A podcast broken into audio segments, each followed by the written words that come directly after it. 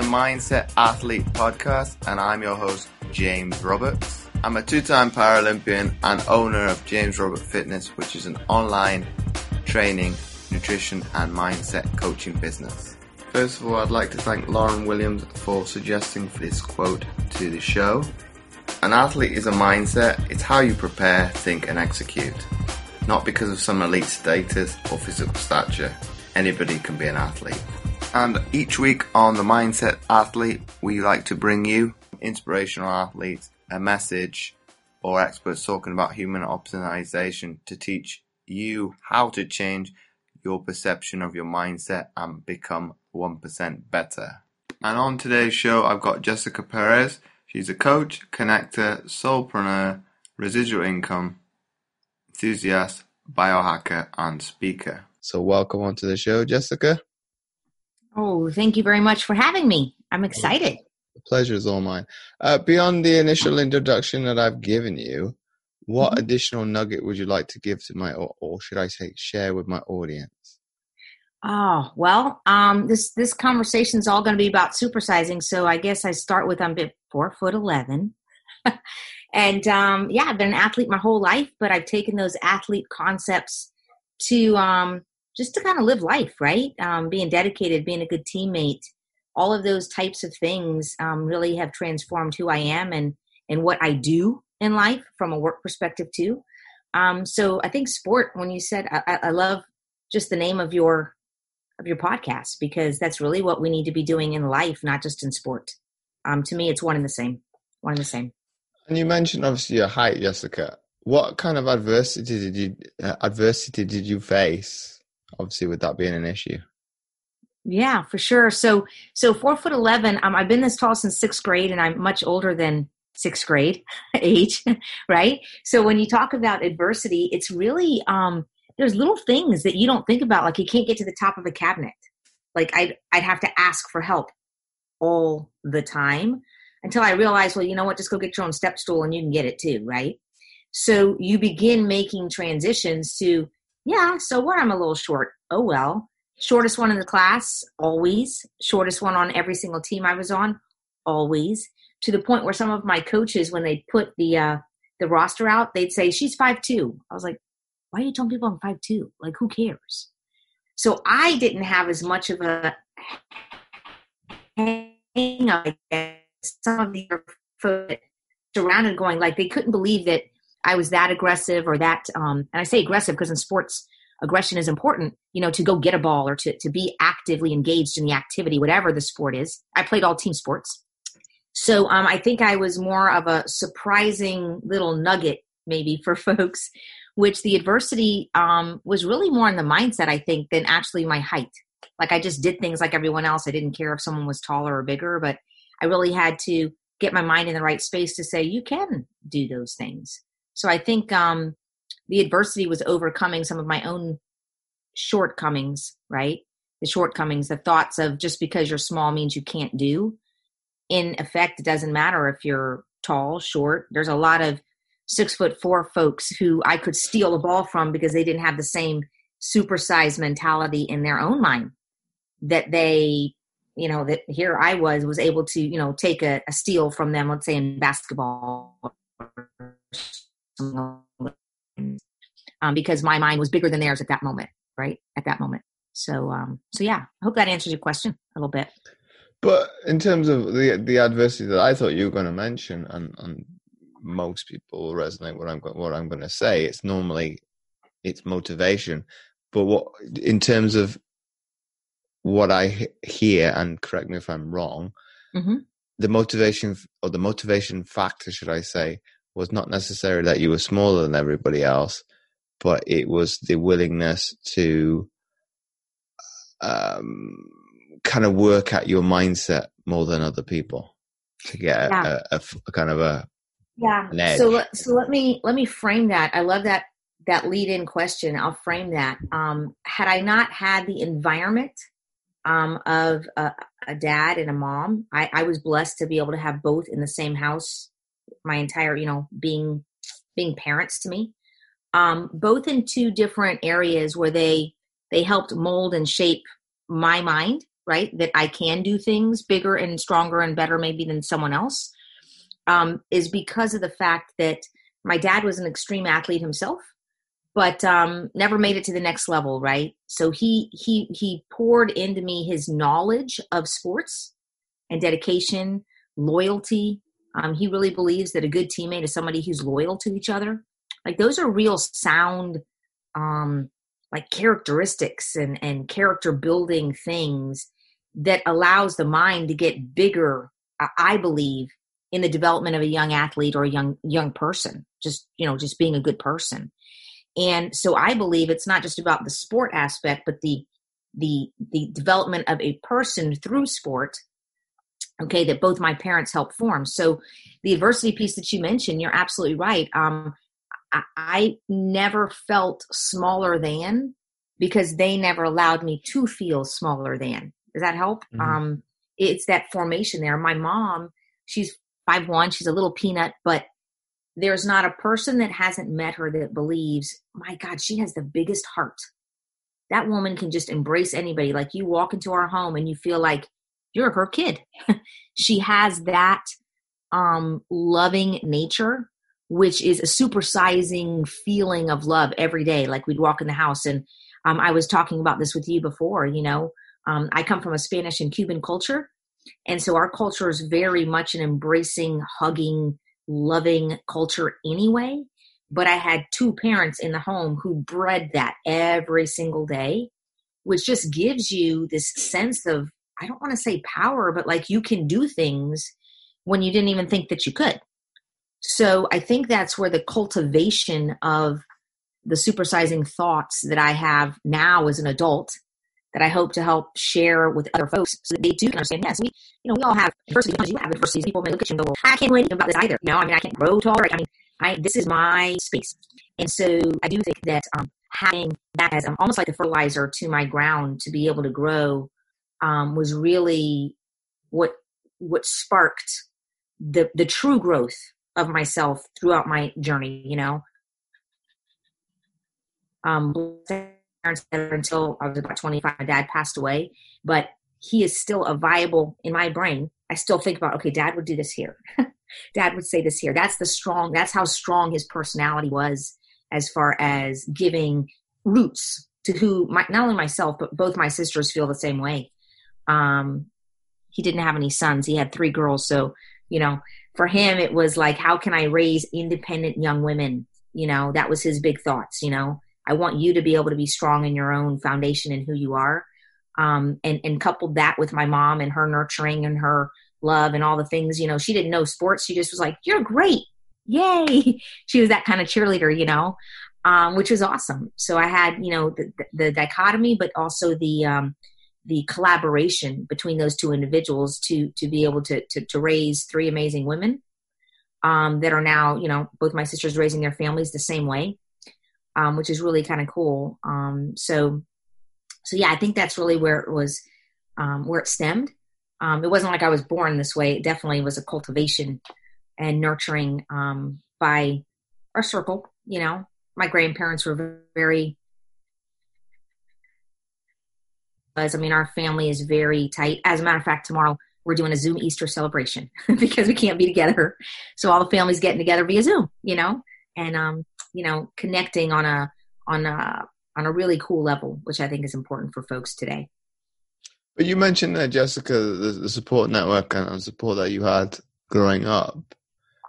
But even with that that being said, were there cases where you did face adversity? Oh, always, always. Um, you know, when we talk about adversity, and and you, you've mentioned that term a ton, and and to me I, I, look at every opportunity of adversity as a place of growth. I, I don't look at it in an, in a in a way of adversity is going to shift my my thoughts and create a different person. Um i, I was I come from a family where adversity is what leads you to your next space. Um so yes have i faced adversity i've been fired from jobs i've been told I wasn't the right fit for a job that I thought was my dream job after six months, and the band aid gets ripped off, and you go, okay, now what? Right? So rugs been pulled out from under me. My father dying at 25 was not expected. You know, um, those are those are adversities to me. When you talk about adversity, things that are happening to me, but me myself, I don't look at. I look at those as um, circumstances that I happen to have to go through as a part of life's journey. So I look at adversity in a different space, maybe than some folks, and I do believe it's because of the deep foundation that our family has had. That no matter what, we have this this unit that will help you get through that. You don't have to do it alone. You can do it with a, a group. You can identify who that person is. Sometimes it was my mom that helped me through with something, or sometimes it was my dad. If it was a sporting space, typically I'd rely on my dad. That's his that's his wheelhouse, right? And I'd be like, Dad, I really want to be the starting whatever, but I'm only uh, you know, in the ninth grade and everybody else is juniors and seniors. And he's like, Okay, well, you tell me what is the one thing that's missing on your team, and we're gonna work on that and then he'd find that weakness within the team and help me decide okay i'm gonna i'm gonna be the best defensive player out there because that was a strength of mine so i just fought fought fought and as a ninth grader i did i ended up in the starting lineup midway through the season as a defensive specialist as a ninth grader beating out juniors and seniors to the point where they were looking to me for leadership and i'm like i don't even know what that means i just know that i'm going to work hard so I was working hard as a leader, and they were looking up to me at my work ethic. Mm-hmm. And the work ethic was derived from a goal I wanted to achieve, wasn't sure how to do it, but I was um, coached well enough through my parents, you know, my parents to say, well, when you don't know, you need to ask. And so many people don't do that, right? Oh, I got this. I got it. But do we really have it? so I have I have carried that that philosophy up. That's a ninth grade story through my entire journey. I mean, I'm 52 now. I still think about that story, and I use that in a consistent me- mechanism. So, if I want to get to the next level in a promotion, or I want to get to this position, or I want to have a deeper relationship with someone, I'm not afraid to go. You know, I'm not sure where we're going with this, but could we just have a conversation? Could maybe we just talk and get to a real space with someone so that then that becomes a real blessing to overcome whatever that adversity may be, whether it's a challenge in a relationship or a, a death that's occurred in your family, and you're just like, oh, you know, I can't deal with this. I don't even know how to get out of this hole that I'm in. Um, so I use those principles um, and try to pull them out of my. It's almost like a little toolbox. like that's one one way to get over an adversity. You know, going back to what that story was. I think we all have them. We just don't know how to tap into them. I think they're inside of all of us to be able to overcome adversities. I really think that we do. We've just never explored them or taken the time to take a seat and take a step back and have someone help help through that adverse moment but be open to what they might share because a lot of times we don't want to hear what's coming on the other side you know? Um i don't know. Does that does that kind of tap into where you're where you're headed or what your thoughts are? I think so because ultimately uh, the notion of people either when they do come to that fork in the road and, and uh, having to deal with adversity, obviously you're going to have two different perspectives in terms of some that are going to seek support, probably the middle ground that some, uh, uh, and I'll include a third part, the ones that are middle ground that are reluctant to, but will seek support because they are struggling. And then finally, the third point, obviously, the ones that don't. You still there, James? Yeah. Hello. I don't, I don't, know what happened there.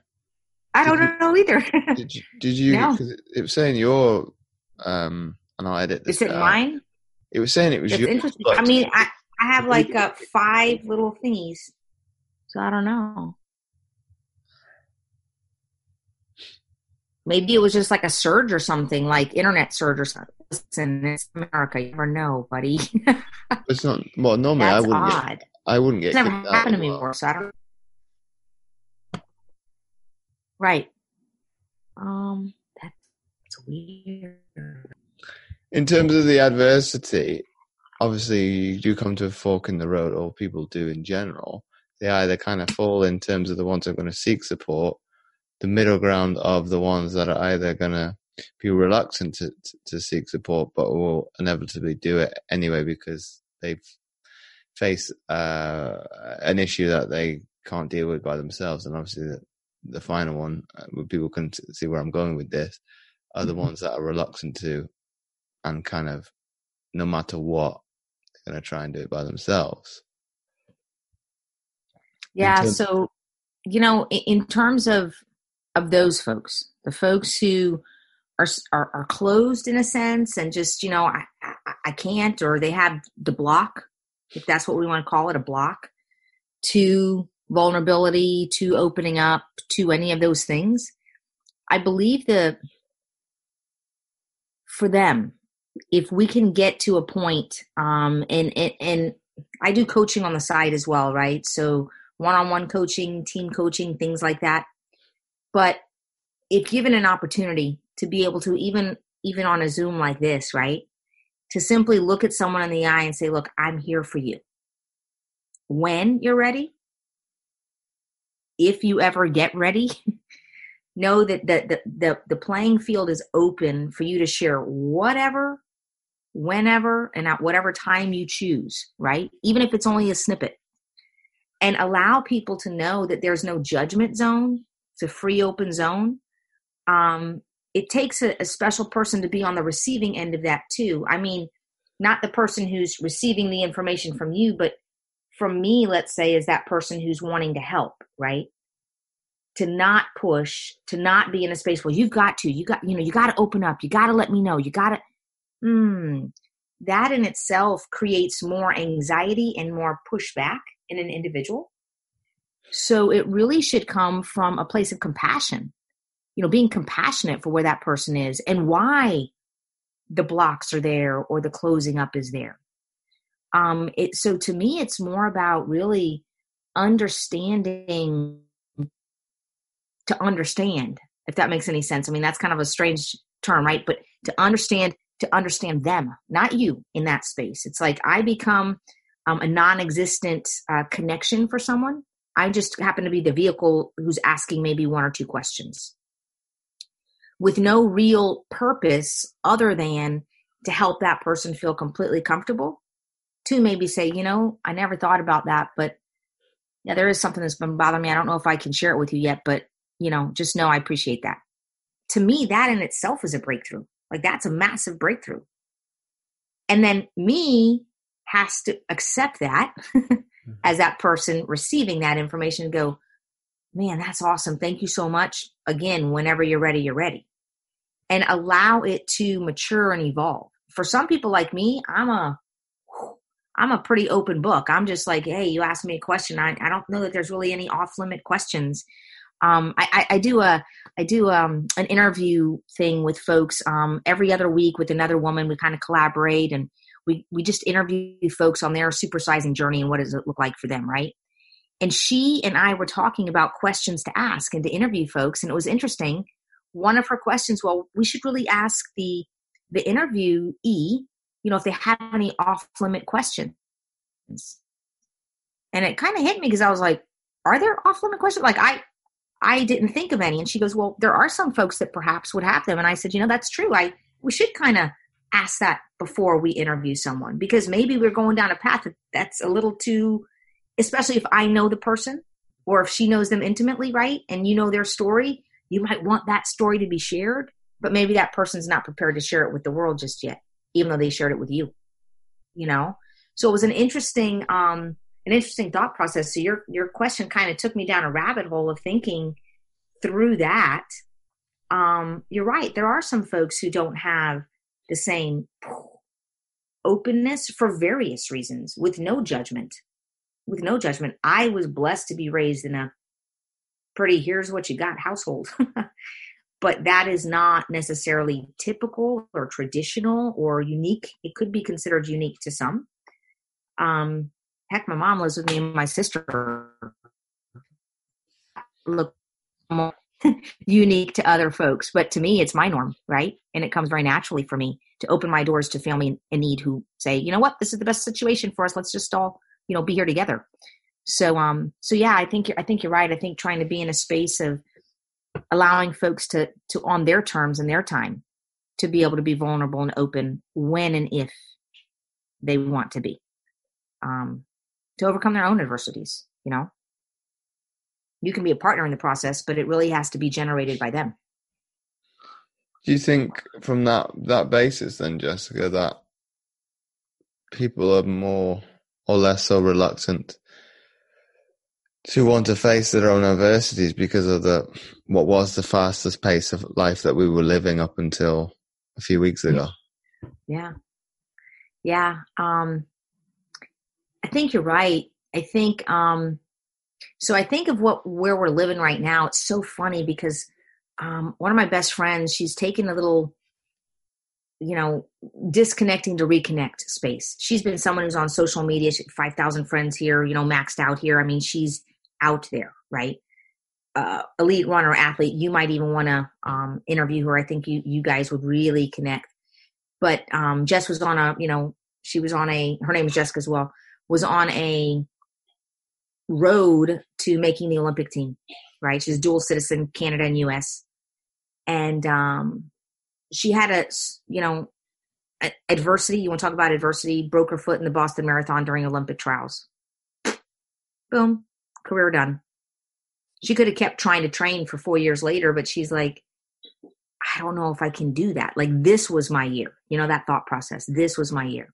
So she's someone who's gone through, like she calls it, broken to bringing it. She's writing a book and things like that. But the reason why I say that is she reached out to me last night and said, you know, um, I've been trying to understand this new norm, this new norm. Like, this is so different because she is an outside person, but she's mm-hmm. actually an introvert by nature she needs her downtime to because she is such a public figure in a sense, right?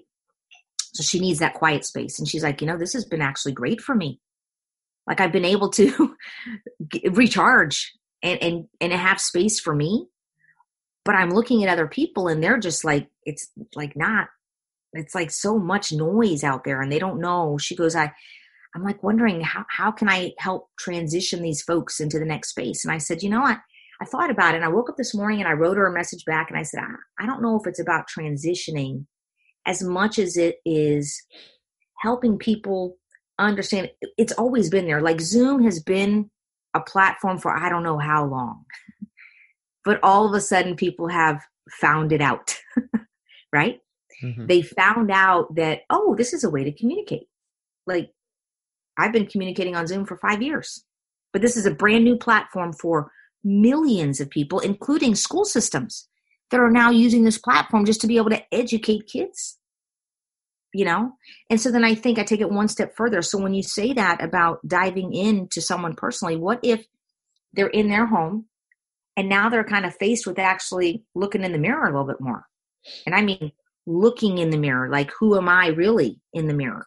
Because now it's a different space right where you're mm-hmm. you're in your own space and you can be in your own head and those moments so i say and i what i shared with her was i don't know so much that it's because we've removed ourselves from physical spaces right and being physically close to people that if we can help people understand the impact of this type of thing whether it's a podcast or a zoom workshop or um, shoot happy hour hangouts that people are having now just to hop on and say hey how are you? We had one last night at five five o'clock here in the eastern time zone and we had 30 people on and we just hung out and we shared fun stories. And i said i didn't even know that about you gary. You know those kinds of things. And oh my goodness.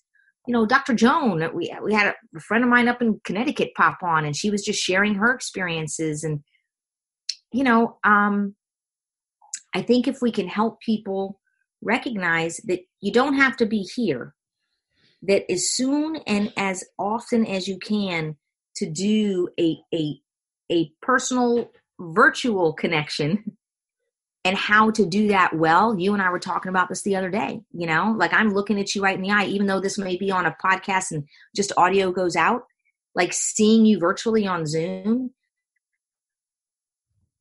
Um, you have a connected conversation than simply being on a phone, right?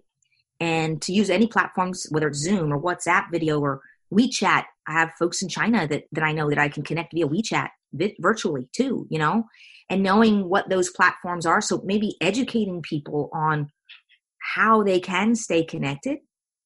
And, you know, really what does that mean? That means that they don't have to completely be in their own head. They can be sharing that with someone else. Because to me, the human connection does not necessarily have to mean touch. Human connection can be, I mean, it's across miles. You're, you're, you know, in UK. I'm, I'm here. I'm in the States. I'm as far away as you can really be, you know? So, but yet I feel emotionally connected to you and what you're trying to do. And I'm here as a servant to do that with you you know, to reach whoever it is that wants to listen. Um, I, I think that's the, the broader piece about where we are as a society and as a whole, as a world, going through this pandemic stuff. Um, how can we maintain connectedness? I think people seek it and search it. And we've all been looking for it. I think everybody has, you know, and they try it with this or they try it with a text and yeah, I'm connected. And they put the phone down and they just blah, blah, blah, blah but we're kind of forced to be looking at things differently right now. And I think that's not a bad thing. It's kind of let's be introspective. Tomorrow's Easter. I was raised Catholic. It's a big it's a big um, time in our world having Holy Week this week. Okay, whether you believe in religion or not, for me, it's a it's a vital aspect to who I am. So last night we we did virtual mass. I mean, you know, it's what I can do to stay connected to my faith right? And everyone does what they do to stay connected to whatever it is that is their essence. And to me, that's a part of who my essence is. Um, so hopping on this morning was like, is a joy to say, ooh, I get to connect with James again and just share, have a cool conversation. Um, because I think that's what's going to move our world into a better space where we can breathe again and not be frantic um, thinking about the what ifs what I do know is connection is real. That's what I know. I know think, that. Do you think on that point then, Jessica, it's it's giving a new meaning, as you put it, as what is true connection versus what was for the majority of I'll just say use 2020 as the example, be it January to, to March in Europe and, and, and in the Americas, before that was like you were saying, it was very much uh, people were held at arm's length to some degree. Um, even maybe if I use probably the the demographic of people that like Snapchat, um, TikTok, Instagram, you know, like the, the, the stuff is very micro managed. Twitter as well, and be it it's a split shot. Whereas if you go back to just using the sporting analogy for argument's sake, mm-hmm. people 10, 20 years ago would watch four games of no matter what sport it. Whereas now people are consuming highlights to get yeah. their quick fix in terms of the sport. Yeah, I, I knew you were going to say those two words. That was in my head when you said quick fix. I was like, he's going to say quick fix. You're 100% right. It is so true. It's almost like, you know, 5,000 friends, 10,000 friends, 20,000 friends, um, 100,000 subscribers, followers, whatever, right? Who's truly connecting in those spaces? And I, I use my friend as an example. She is recognizing the value of this because she too has been a part of that. She's 34, right? grew up in the in in in the the social media spaces. I 52, I'll use my age as an example. I have come into social media. That was not a part of like how I grew up in my you know 18s, 20s, you know early 30s, right? So think about that in that space is that we when I when I did something great, it didn't go you know my accomplishments weren't spread out all over social media or my or my challenges right? I didn't get my mugshot pasted somewhere. It might have been in a paper if something happened to jessica. And who gets the paper these days right? Mm-hmm. so a different dynamic. So i look at it as i look at it as a, an ever evolving changing world and now we're at a space where takes back goes, but who are my real friends? Let's let's have that conversation. Who am I really connected to? And who do I choose to be connected to? Because you can choose, right? Mm-hmm. So like I've chosen to want to pursue a connection with you because you came highly recommended, if you will, from another good person that I met through social media, Chip. And he's like, You've got to meet James. Like when he puts his stamp of approval in a sense, it's it's a it's um what a cool referral to have when someone shares that about you, right? You've got to meet someone. Um, and I've done that with Chip. Chip, you've got to meet this person. He's like, absolutely. You tell me if they if they're connected to you, I know that I'm going to get something positive from this experience, mm-hmm. whatever it may look like. And and I think we're my dad used to do that back in the 60s and 70s when he was, you know, here and working in the environment. It was that's how we got our car fixed was because someone told us someone because that was the guy mechanic you need to go to. He's the man we didn't go in the newspaper. We didn't look here to see which ad was going to give me 50% off. We went because someone referred them because they were the best out there, because mm-hmm. their reputation meant something. So I think about right now, we can be in an awesome space where we are sharing things that we believe wholeheartedly in.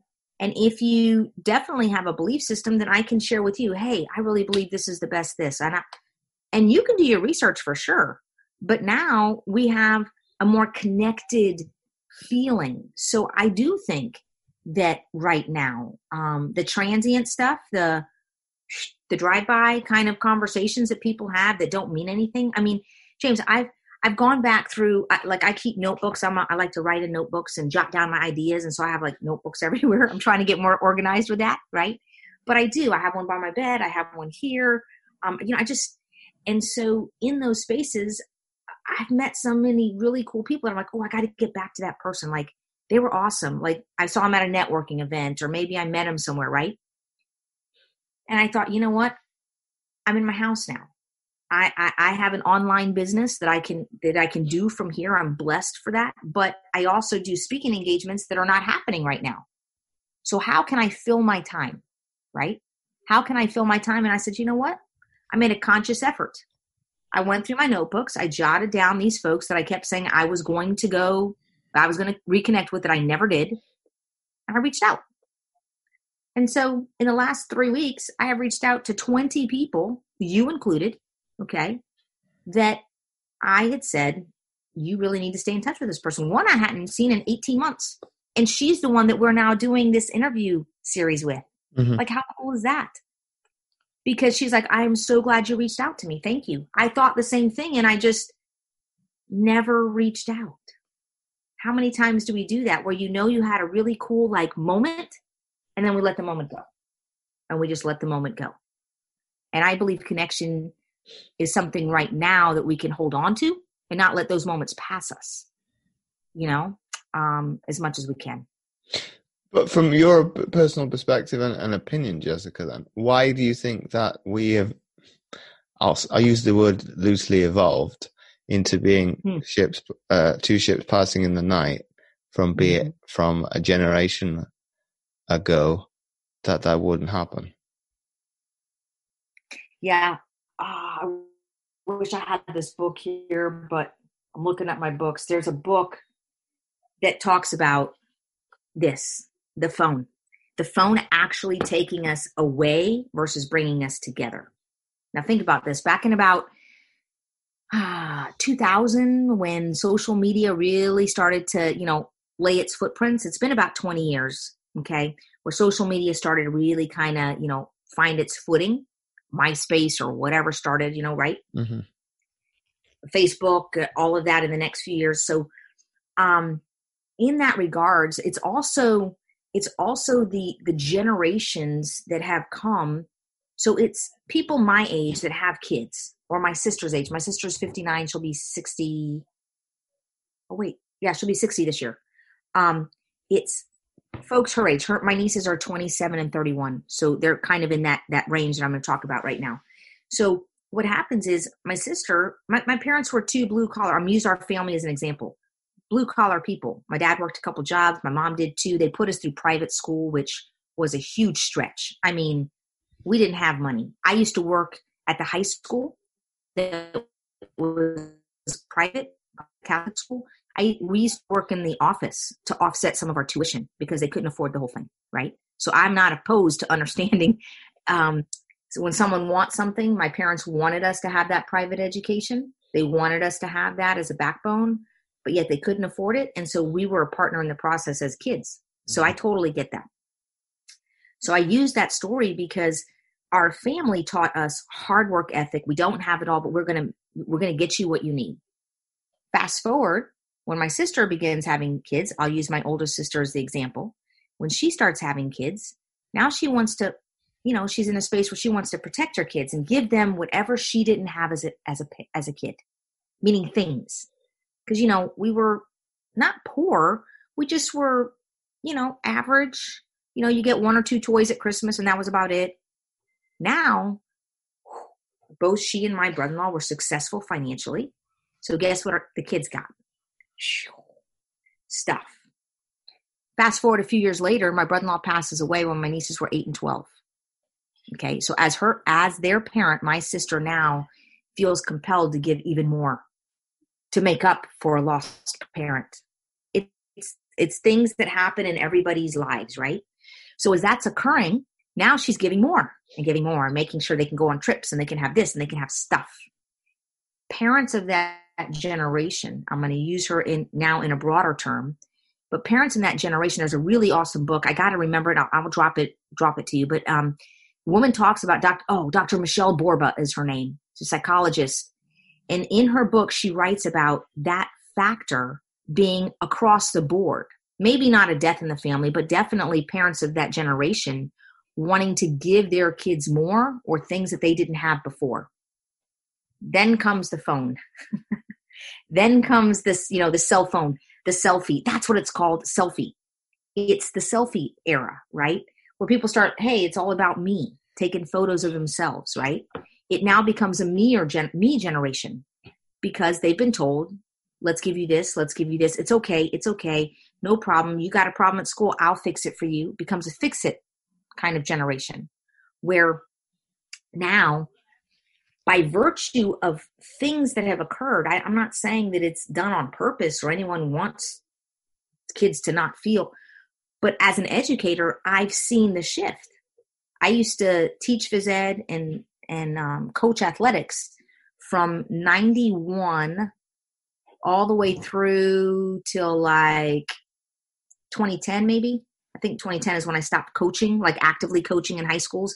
Now i do like the, the like i said the leadership stuff but around 2010, 2012, right in there. Um, uh, actually, 2012 is when I stopped coaching softball. So I wasn't teaching, but coaching still. And so I saw the shifts as a coach. I saw shifts over 20, 22 years of coaching. Um, the not necessarily the types of kids, but how the kids were reacting to things and how their parents, different conversations. Like a parent conversation in 91 was different than my parent conversations in 2012 i can tell you right now right? And a lot of that was over that type of a shift where this became the norm or i'll just text it to you like I, I i've told my nieces if you if you have like sometimes those texts should actually be a conversation. You know hey i need to borrow money. That's not that's not a text. That's a hey, I'm a little short this month. Let me tell you why.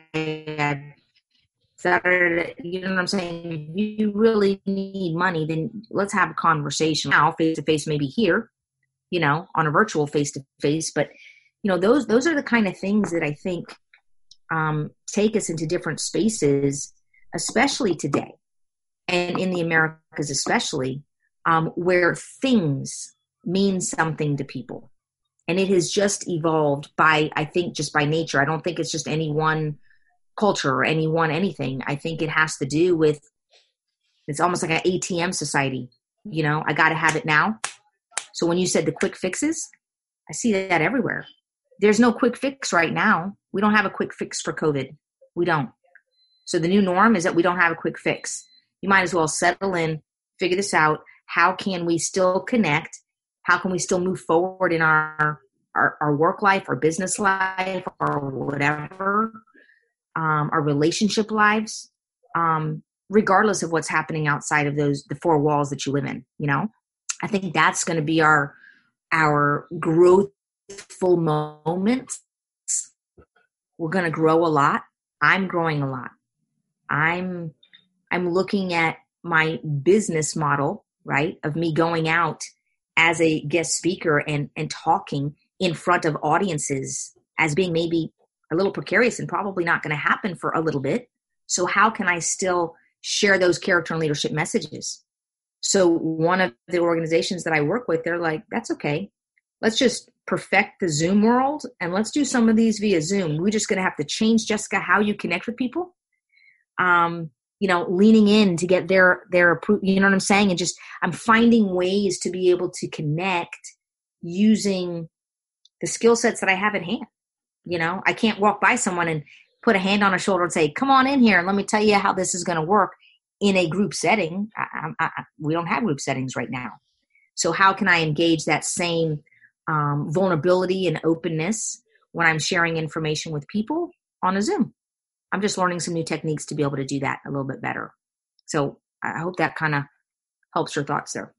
So if we go a step further than that, and obviously with with the US, obviously from an academic standpoint, be it everywhere mm-hmm. probably in the world is is shut as schools now, but be it yeah. from a adversity standpoint, because I the person I spoke to uh, on episode what was it be one one nine one hundred ninety nine who is a teacher himself, was saying obviously the seniors were very much, mm-hmm. uh, and it's mm-hmm. also in another episode I spoke with um, by the Doctor uh, Fergus Connolly this week as well on similarly that obviously people are in week one or when it is leading into schools possibly shutting down mm-hmm. people are up and up and joy and, and kind of joyful what do you think for those particular children? Mm-hmm. What are they going to obviously endure or have to adapt or master to deal with quote unquote a generation that's been given a I'm going to use loosely a free path uh, educationally because ultimately they're not able to sit exams or final exams. Yeah. Some may not be able to graduate. So it's technically, well, you've not really fully experienced the last years of your, mm-hmm. in some, for some, maybe their educational lives. Obviously, for some, it's only the beginning. But for them, what are they going to have to endure or have to repeat, re- repeatedly come across when they speak to be it the next generation, the generation previously. Well, mm-hmm. you really, you didn't really uh, have to endure anything. You got to, you kind of got a, a, a, uh, what word would I want to use? A gimme in terms of well, we couldn't, we couldn't test you or test you in a fair, yeah. fair enough way historically being. Mm-hmm. So we got to give it on merit. Obviously, the people that uh, mm-hmm. are going to probably suffer a little bit are the ones who are not very practical minded in terms of well, you'll yeah. bet if we use phys ed as the example in the UK, hmm. there's a practical element and there's also the the theory. Mm-hmm. Well, if you're not very good at the sport, mm-hmm. that's now your grade. Or okay, there's mock there's uh, mock testing as well, which will come into play. Mm-hmm. But they're weighted equally. So somebody like me, wow. like we mentioned yesterday, as mm-hmm. we were talking, I did the opposite. I was very, very mm-hmm. practically. I'll go on on a whim. I'll be, I'll be, I'll be self-centered a little bit for once because people think I don't do it enough. Uh, tactic, tactic, technically gifted, so I would yeah. flourish there. And then my family historically, I won't say crumbled under the pressure of, of an exam setting, but not dealt with it very well. So mine would be, I would probably benefit on people like me who are better on that side of the on the mm-hmm. fence will probably benefit as a result of not having to. So if people turn around oh, next year, I'm not happy with my grade. People like me are not going you give me that on merit, fine. I'm going to walk away. I'm happy. Obviously, the ones that there's going to be obviously outliers in both cases. People are going to be questioning what I think I could have done better. I don't know what they'll mm-hmm. do if you did then sit that it physical exam and then did worse. Right. What would you do? Because ultimately they might say, "Well, that's the grade you now have to take," because you you you were adamant that you uh, wanted to do it again. So I, I, I don't know. I don't know what position they're going to have to take. I know speaking to people in the tertiary tertiary level, like college and universities, they're doing it as online platforms. So uh, yep. he was saying to me that expanding the the exam period for 24 hours. Okay, that's people are going to cheat then because like yeah, you've got nobody uh, walking down the aisles, making sure you're not cheating. Uh, and I think his university was saying we expect high marks. Well, people are going to point fingers at that. It's like, well, you only got you only got a high mark based on, and I will generalize because some people probably get it on merit because they they were studious.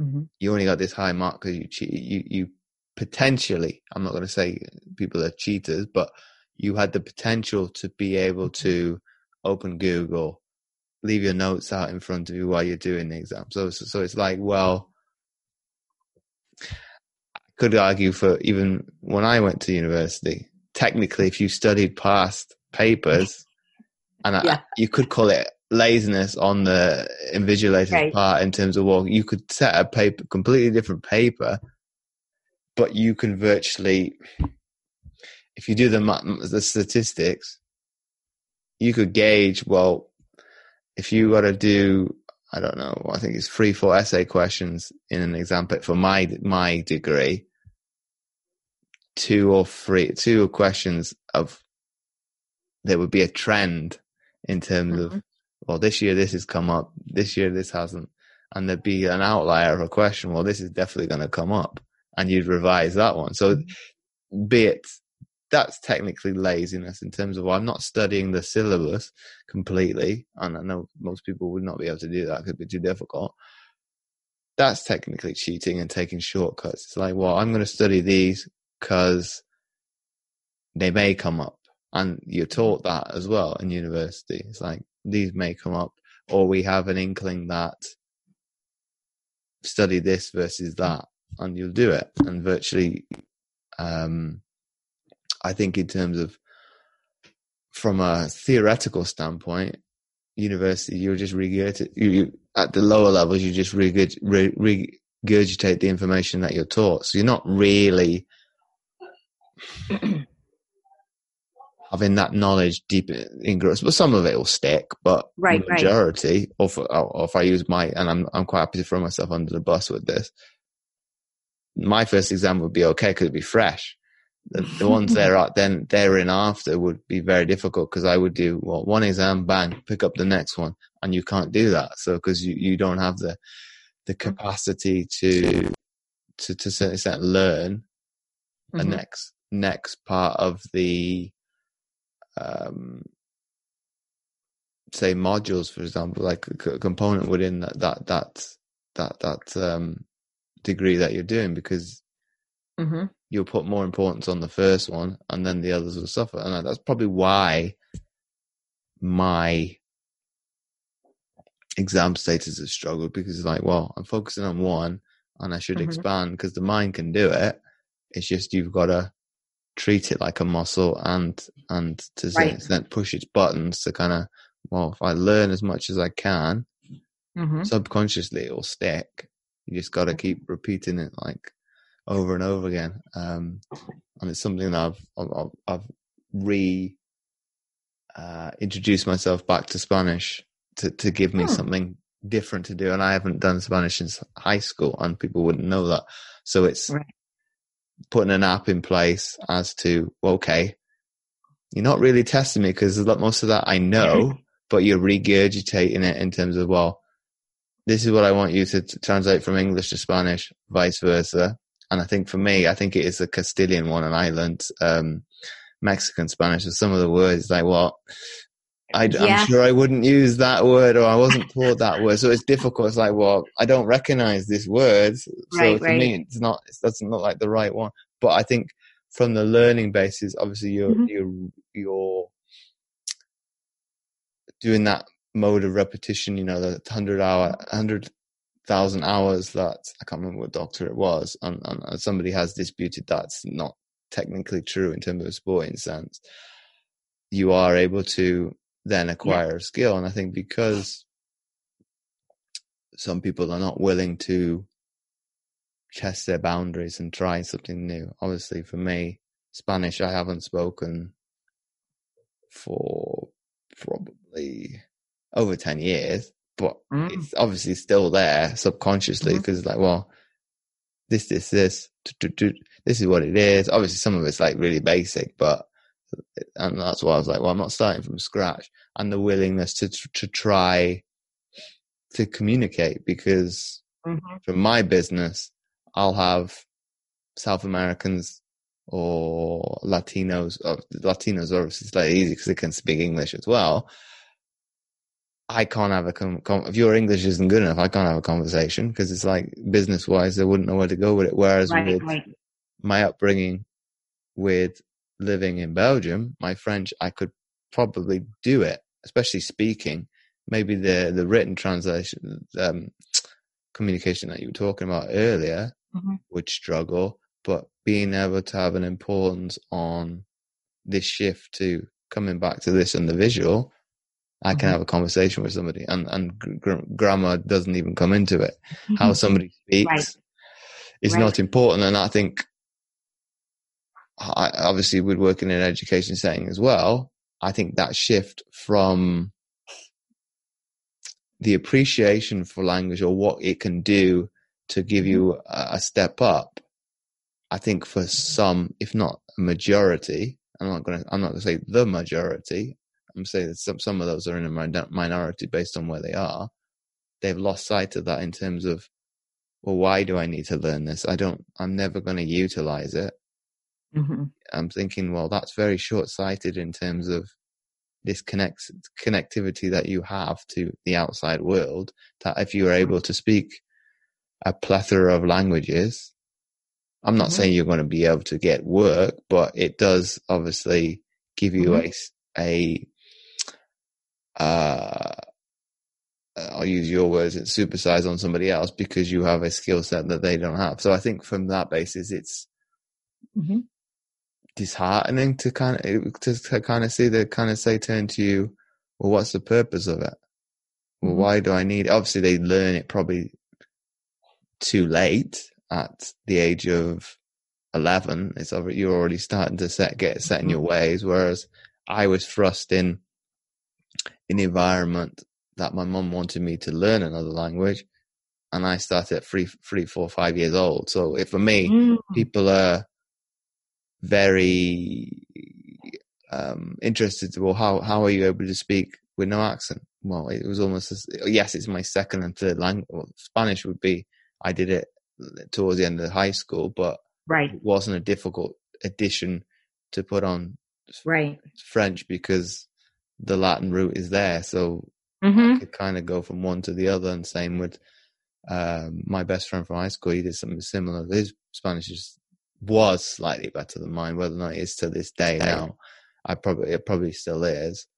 But I think this it's a lost art, and I think us coming back to obviously refining ourselves, we can Mhm. test those boundaries. It's like obviously some people won't, but because they'll Mhm. they'll be well coming back to my point that I said that the week one they'd be happy, week two mm, don't like this situation, week three mm, really don't like this situation, and I think maybe week four they might be all right, and some obviously won't be, and they'll be still cl- climbing the walls. Mhm. This gives them an opportunity to kind of well reassess, reevaluate the priorities in life. I, I, I had the willingness. Well, okay, let me let me reacquaint myself with a skill set that I Yep. I would say I have. I wouldn't say it's I, I perfected the language, but mm-hmm. let's let's try and reestablish this notion. Obviously, from a hearing perspective, I can understand it. I never lost that, but let's see if I can remember how to communicate in, in another, another language, and that was very frustrating with French because it was I'd gone from and probably Spanish to some degree would be in a school, speaking it on a daily basis to then to, yeah. to go into its non-existent and your only form of communication is English. So for me, it has been frustrating to kind of speak to people, uh, and they kind of say they're very a accommodating of that to kind mm-hmm. of say, well, people you grew up with, their English is good. So it's like, well, James, I, I, I get the point that you're trying to make, and then you could fill in a word with English, and that they would make sense of it. But I think to be able to go that step further to re-immerse yourself with something that's challenging, I think this is probably going to be. You talked about growth in terms of it's your mm-hmm. way of probably attaining something that you, you, you wanted to try, be it, I don't know, learning German, learning something mm-hmm. that's where. I don't know, be, for example, I don't know, Chinese to mm-hmm. make something really challenging or I don't know, picking up a, a hobby you haven't done for years and, mm-hmm. and actually challenging yourself to kind of, well, I want to really test myself, uh, in these times. Obviously for an athlete, that's not very difficult. It's it's mm-hmm. seen as an uncontrollable, or should I say, control? Uh, it should be the other way around. It's seen as a controller because it's a choice that you've made to go down that yes. road. But in terms of, well, being selected on a team and, and vice versa, making up the, you're not in control. Be it, be it other, you've got other players that obviously not going to give you a free pass. Mm-hmm. Coaches are not going to give you a free pass mm-hmm. and your opponent is never going to. So you're never really t- totally in, into control. And if you reflect on that, I think mm-hmm. you're coming back to what Fer- Fergus said. You're in a better position as an athlete to be able to contemplate this position. I would disagree to some extent because I, I he did say there are outliers, and I, I think I'm an outlier because yes, I was in control of to a certain extent my destiny in sport, but then with this, I struggle. But and I think I'm not alone in in, in that sentiment of mm-hmm. we are kind of a community in that sense of dealing this. We're all in the same boat as well. You can you can dwell on it, you can grow with it, but it's still an uncertainty as how long is it going to last. Mm-hmm. Ultimately, there probably will be a cure, but it's it's how long um, that's going to take and ultimately, obviously, there's going to be there's going to be a sacrifice that people mm-hmm. are going to lose their life. So it's like, well, yeah, it's it's trying to challenge this mis this inf- misinformation that's out there and kind of say, well, is that genuine? Um, I've kind of gone complete other way completely. It's like, well, I don't want to hear too much about it anyway. It's it's it's out of my control because it's outside. Right it can stay outside and I'll control uh, what I can control inside the house. Not necessarily stay in the house, but be can follow the, the the government guidelines and all that, and then I'm in control, even though we right. never really are. So I think that one is, is is obviously coming to my point, and obviously not waffling on too much. I think mm-hmm. people need to put things in perspective. It's like yes. with a lot of things, we're not in control. Uh, as my own coach said to me, he put the like figurative statistics into perspective. It's like it's not a. I'm not. I don't want to use this word lightly. It's not a big deal versus other illnesses, uh, being knocked down in the street and things like that. But obviously, um, I'm not saying for somebody that's either dealing with it, family members dealt with it, or have sure. had a bereavement. I'm not saying your sacrifice is not warranted. Obviously, for if you're having to deal with that situation, it's an unfortunate situation, but we're not immortal. Or should I say mm-hmm. not yet? Obviously, for people that have got lots and lots of money, that's a possibility. But for the majority of people, sure. we're not we're not robots. We're not going to be on the earth for hundreds, thousands of years. And I think if mm-hmm. you put it from that basis of you know, um, uh, fiction of, you know, like vampires, things like that. Right, right. That's obviously a detriment because they, they see their family members come and go. It's like, well, that's you. Mm-hmm. You, you see that would probably as a as a human being, mm-hmm. that would probably eat away at you as a human being. You kind of seeing your loved ones perish, uh, and next generation up come and come and right. go. It's like, well, that would that would probably ma- destroy the majority, and I'd, I'm trying. I'll end with that in terms of the morbidity morbidity of that. But I think we do need to put things in perspective of we can play the victim, or we can play, uh, as my coach said, be a hero within our story. And I think most people would rather, if you want to be the positive, you rather be, I don't know, Hercules, Achilles. You want to be right. the hero within that story that people talk about. You don't want to be the one mm-hmm. that's, um, dies in the in the beginning of a of a, of a obviously that person's remembered, but it's for yeah. a reason. And and look at it from the positives. Yeah, absolutely. You know, you started that that conversation and you brought up education and you brought up seniors and immediately I think um, my nephew's a senior, um, so so he'll be graduating um, this this year in May with whatever, whether it's a diploma in hand or it's a something that certificate they send him on the computer. I'm not sure how that's going to look, but um, blessed and fortunate that he's already been accepted into university. Um, so so we know his path, right?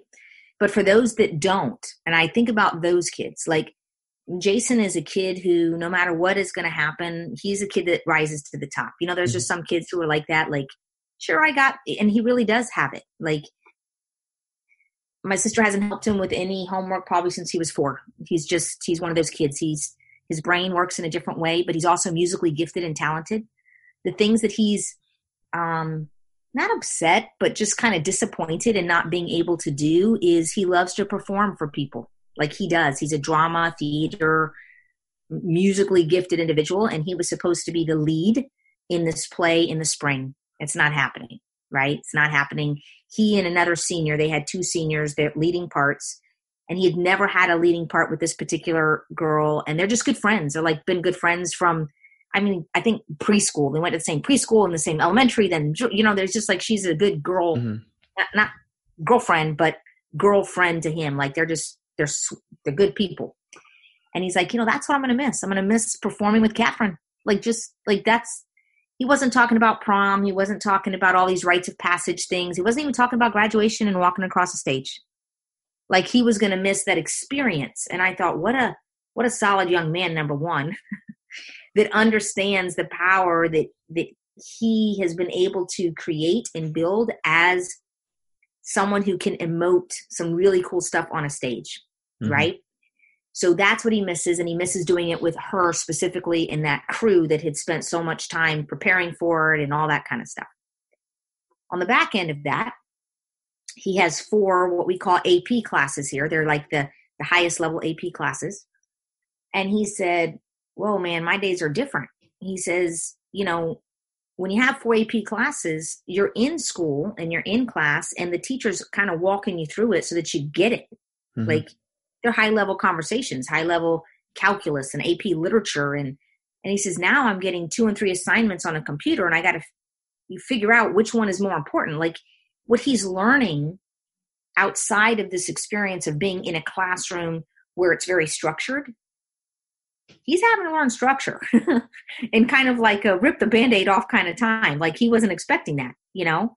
He had structure in his day. He knew he went you know at eight o'clock this nine o'clock to that class but and he knew those were his pockets of time to focus in and dial in and whatever was being taught right mm-hmm. and to keep your brain focused in that space um where now like for two weeks he was kind of like i feel overwhelmed i'm not sure what to start first what, what do i do first you know, he has an online Spanish class. You mentioned Spanish. Um, that's his language that he's taking in. Um, and he actually received a Hispanic scholarship to the college he's going to because he's done so great in just, you know, the conversational spaces. And he doesn't speak Spanish. Like we didn't, he wasn't, even though we're Spanish, it was not a second language in his home, mm-hmm. right?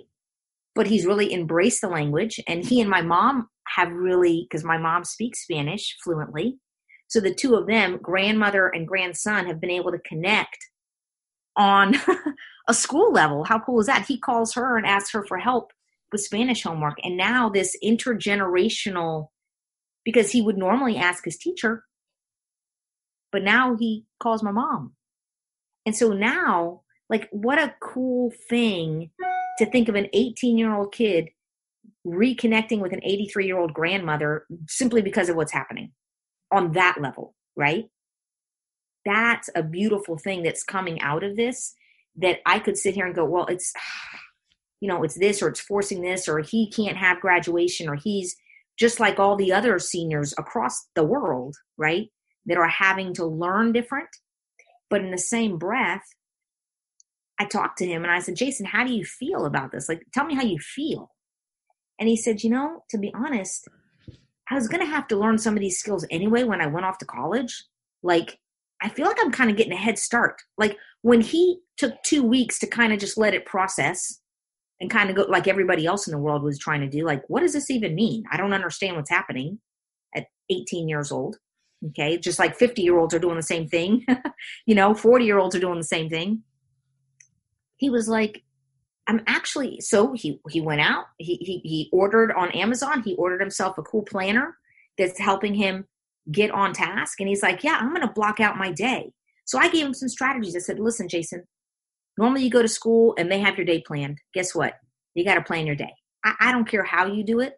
If you want to do days like you know what, Monday's going to be my calculus and, and literature day, and just just spend it on two two because I got to be honest, he he was so far ahead in the classes that really what he has, needs to do is practice for the practicum, if you will, the tests.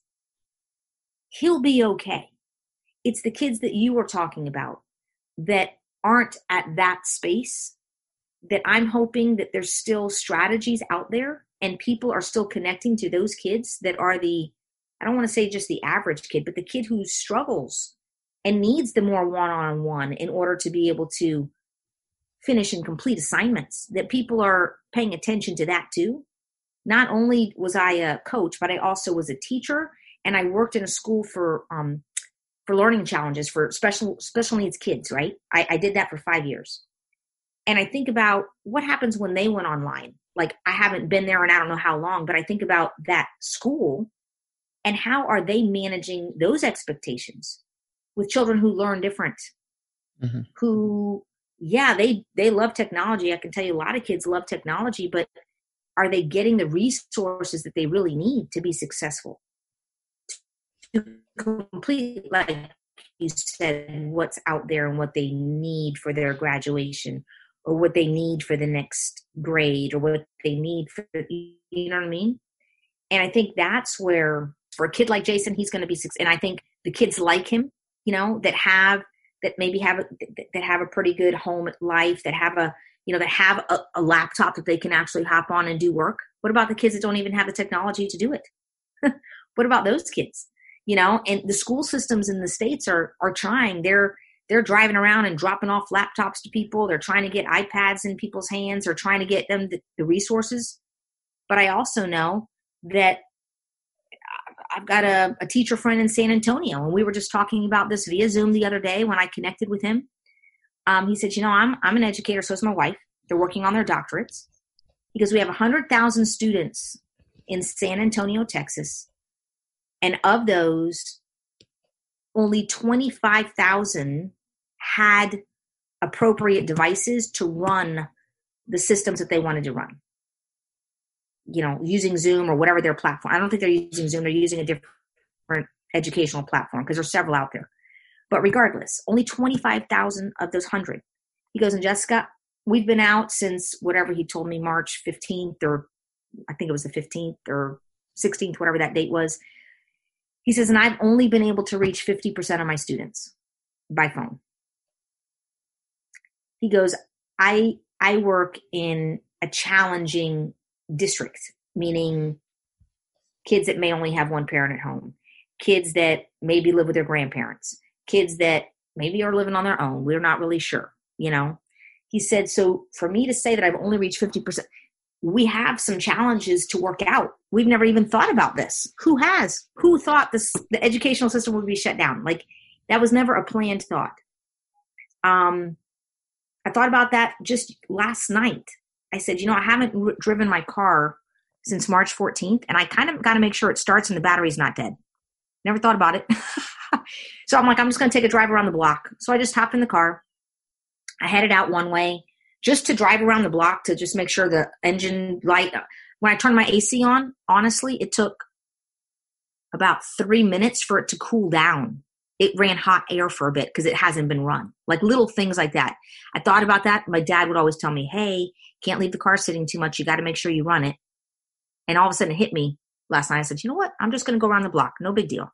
So as I went down one block to turn, all this new construction on the roads had happened. I've been in my house for, you know, four weeks almost. I didn't even know. Like there is activity happening, right?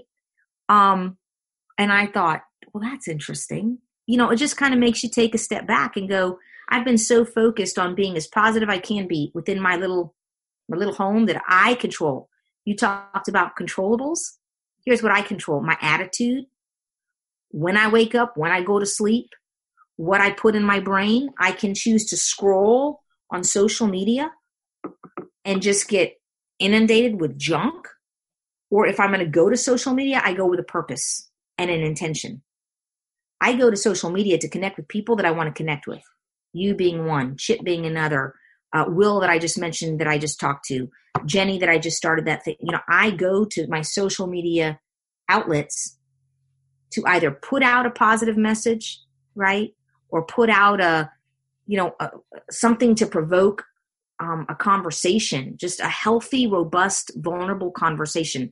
I don't go to social media to get a rise out of folks or to create this dramatic conversation that's not what to me that's just my my version of what i choose to use it for and i educate the nieces and the nephews the ones that i think i have a little more um i don't want to say pressure but a little more um connection to for them to go you know i respect where you're coming from they call me ja i respect where you're coming from ja i i get that so if you're going to post guys i just want you to be cognizant of what what that can mean to folks who are viewing it, right? It's like your brand, it's your person, it's who you are. And when you go to my feed, you're going to find that I'm pretty much what you see is what you get. I love sports, I love kids, I love um, being in, a, in an area and, and having a true mission about biohacking. I love biohacking. We haven't even talked about that. Nutrigenomics. I love to educate people on a natural way of health, especially today, and how that natural thought process can can carry over in anything that you do you know so i look at i look at the opportunities we have and i look at it more as an opportunity versus an adversity going back to what we talked about earlier where we sit today could be viewed as an as an adverse space or can be used as a positive platform to say okay let me look in the mirror and how can i come out of this adversity in a real positively growthful experience to say, I did, like you said, learn a skill. Or I did like I hadn't dusted off my mic until you asked me. I haven't used my my mic that I plugged in my computer in probably I don't know 10 months. Why is that? Why is that? Right?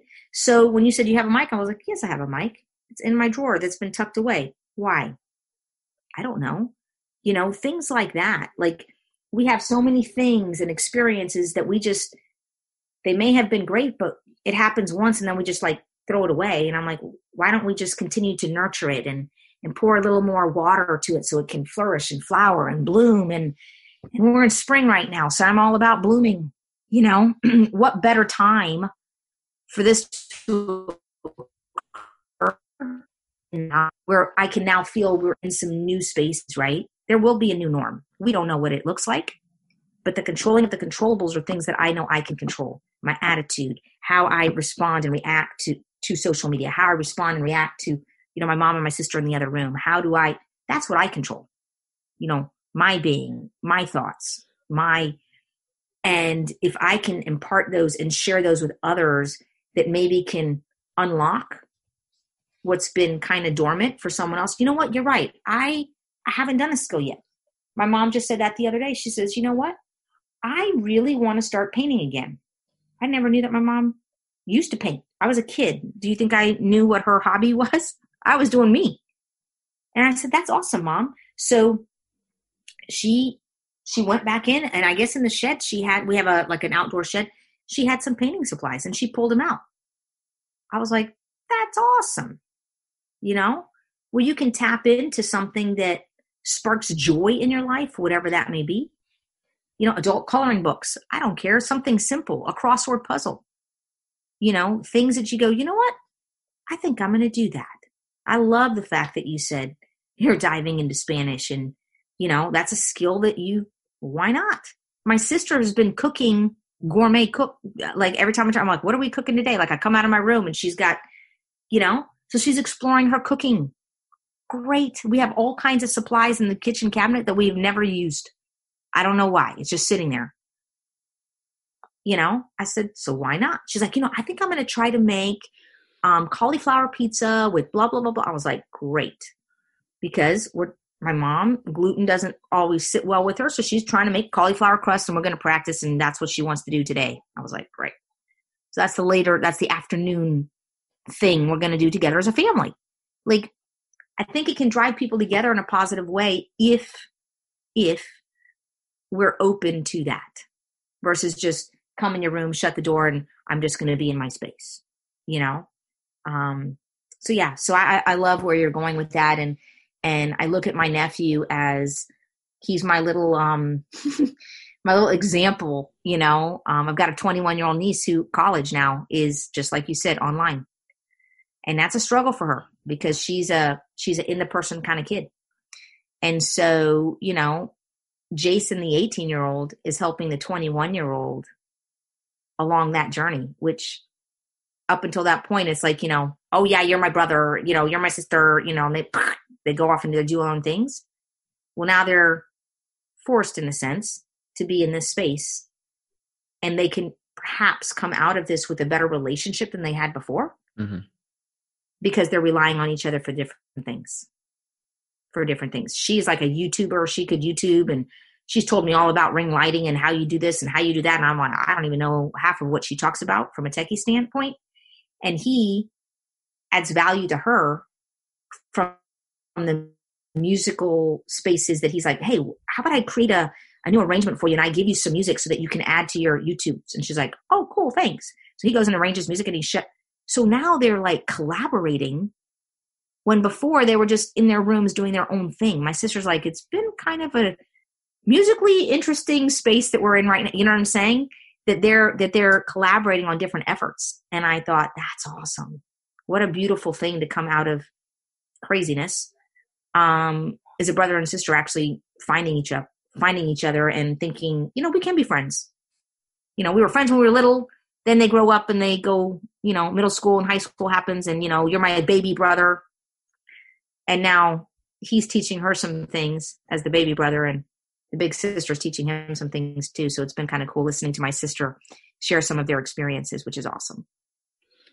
So, my, for my final question to you, Jessica, before we wrap up the episode, if you had to summarize what we've been speaking about today into one sentence for people to take away, what would that be? It's loaded. Okay. it is loaded. Here's what the one sentence is to to to take away. Today was all about just having a supersizing conversation that has been my thing forever, but it can be yours too.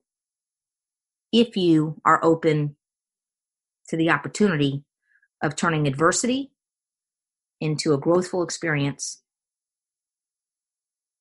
that can help you unlock everything that's deep inside of yourself in a supersizing space.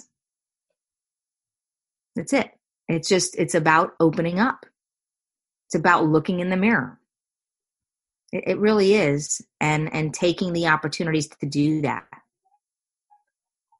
Supersizing just means exactly what it sounds like. Supersizing your in your inside, your the depths of your soul and how I can take each individual little piece of that and just blow it up in different aspects. Um yeah, I'm I'm excited to to explore more of me in this journey. You know what I mean? And help others explore more of themselves. Um, so connecting with you is really is really kind of opened up some things. I'm I've, I've got my notebook here because when we finish, I'm downloading some of the things that you shared with me. This is not your one sentence. This is just so you know what I'm taking away from our conversation. Mm-hmm. Um, I feel like every every meetup, every conversation, every opportunity that you have to be in front of someone to share experiences um, should be a growthful learning experience for me, you know, and for you. So, um, so yeah, my notebook's going to get filled with some notes that I'm going to take from what you shared today because you've really enlightened me, and I really appreciate that.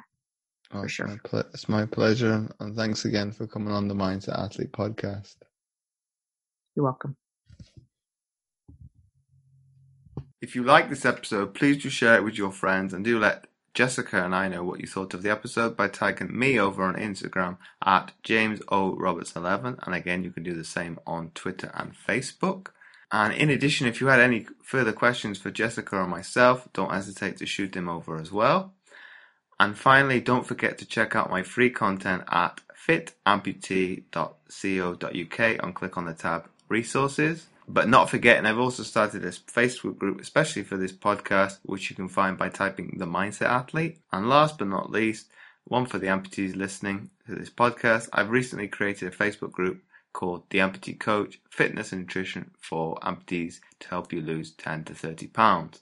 So make sure to check those links out. They will be in the description. You can find all the show notes at mindsetgame.libsyn.com under the category General.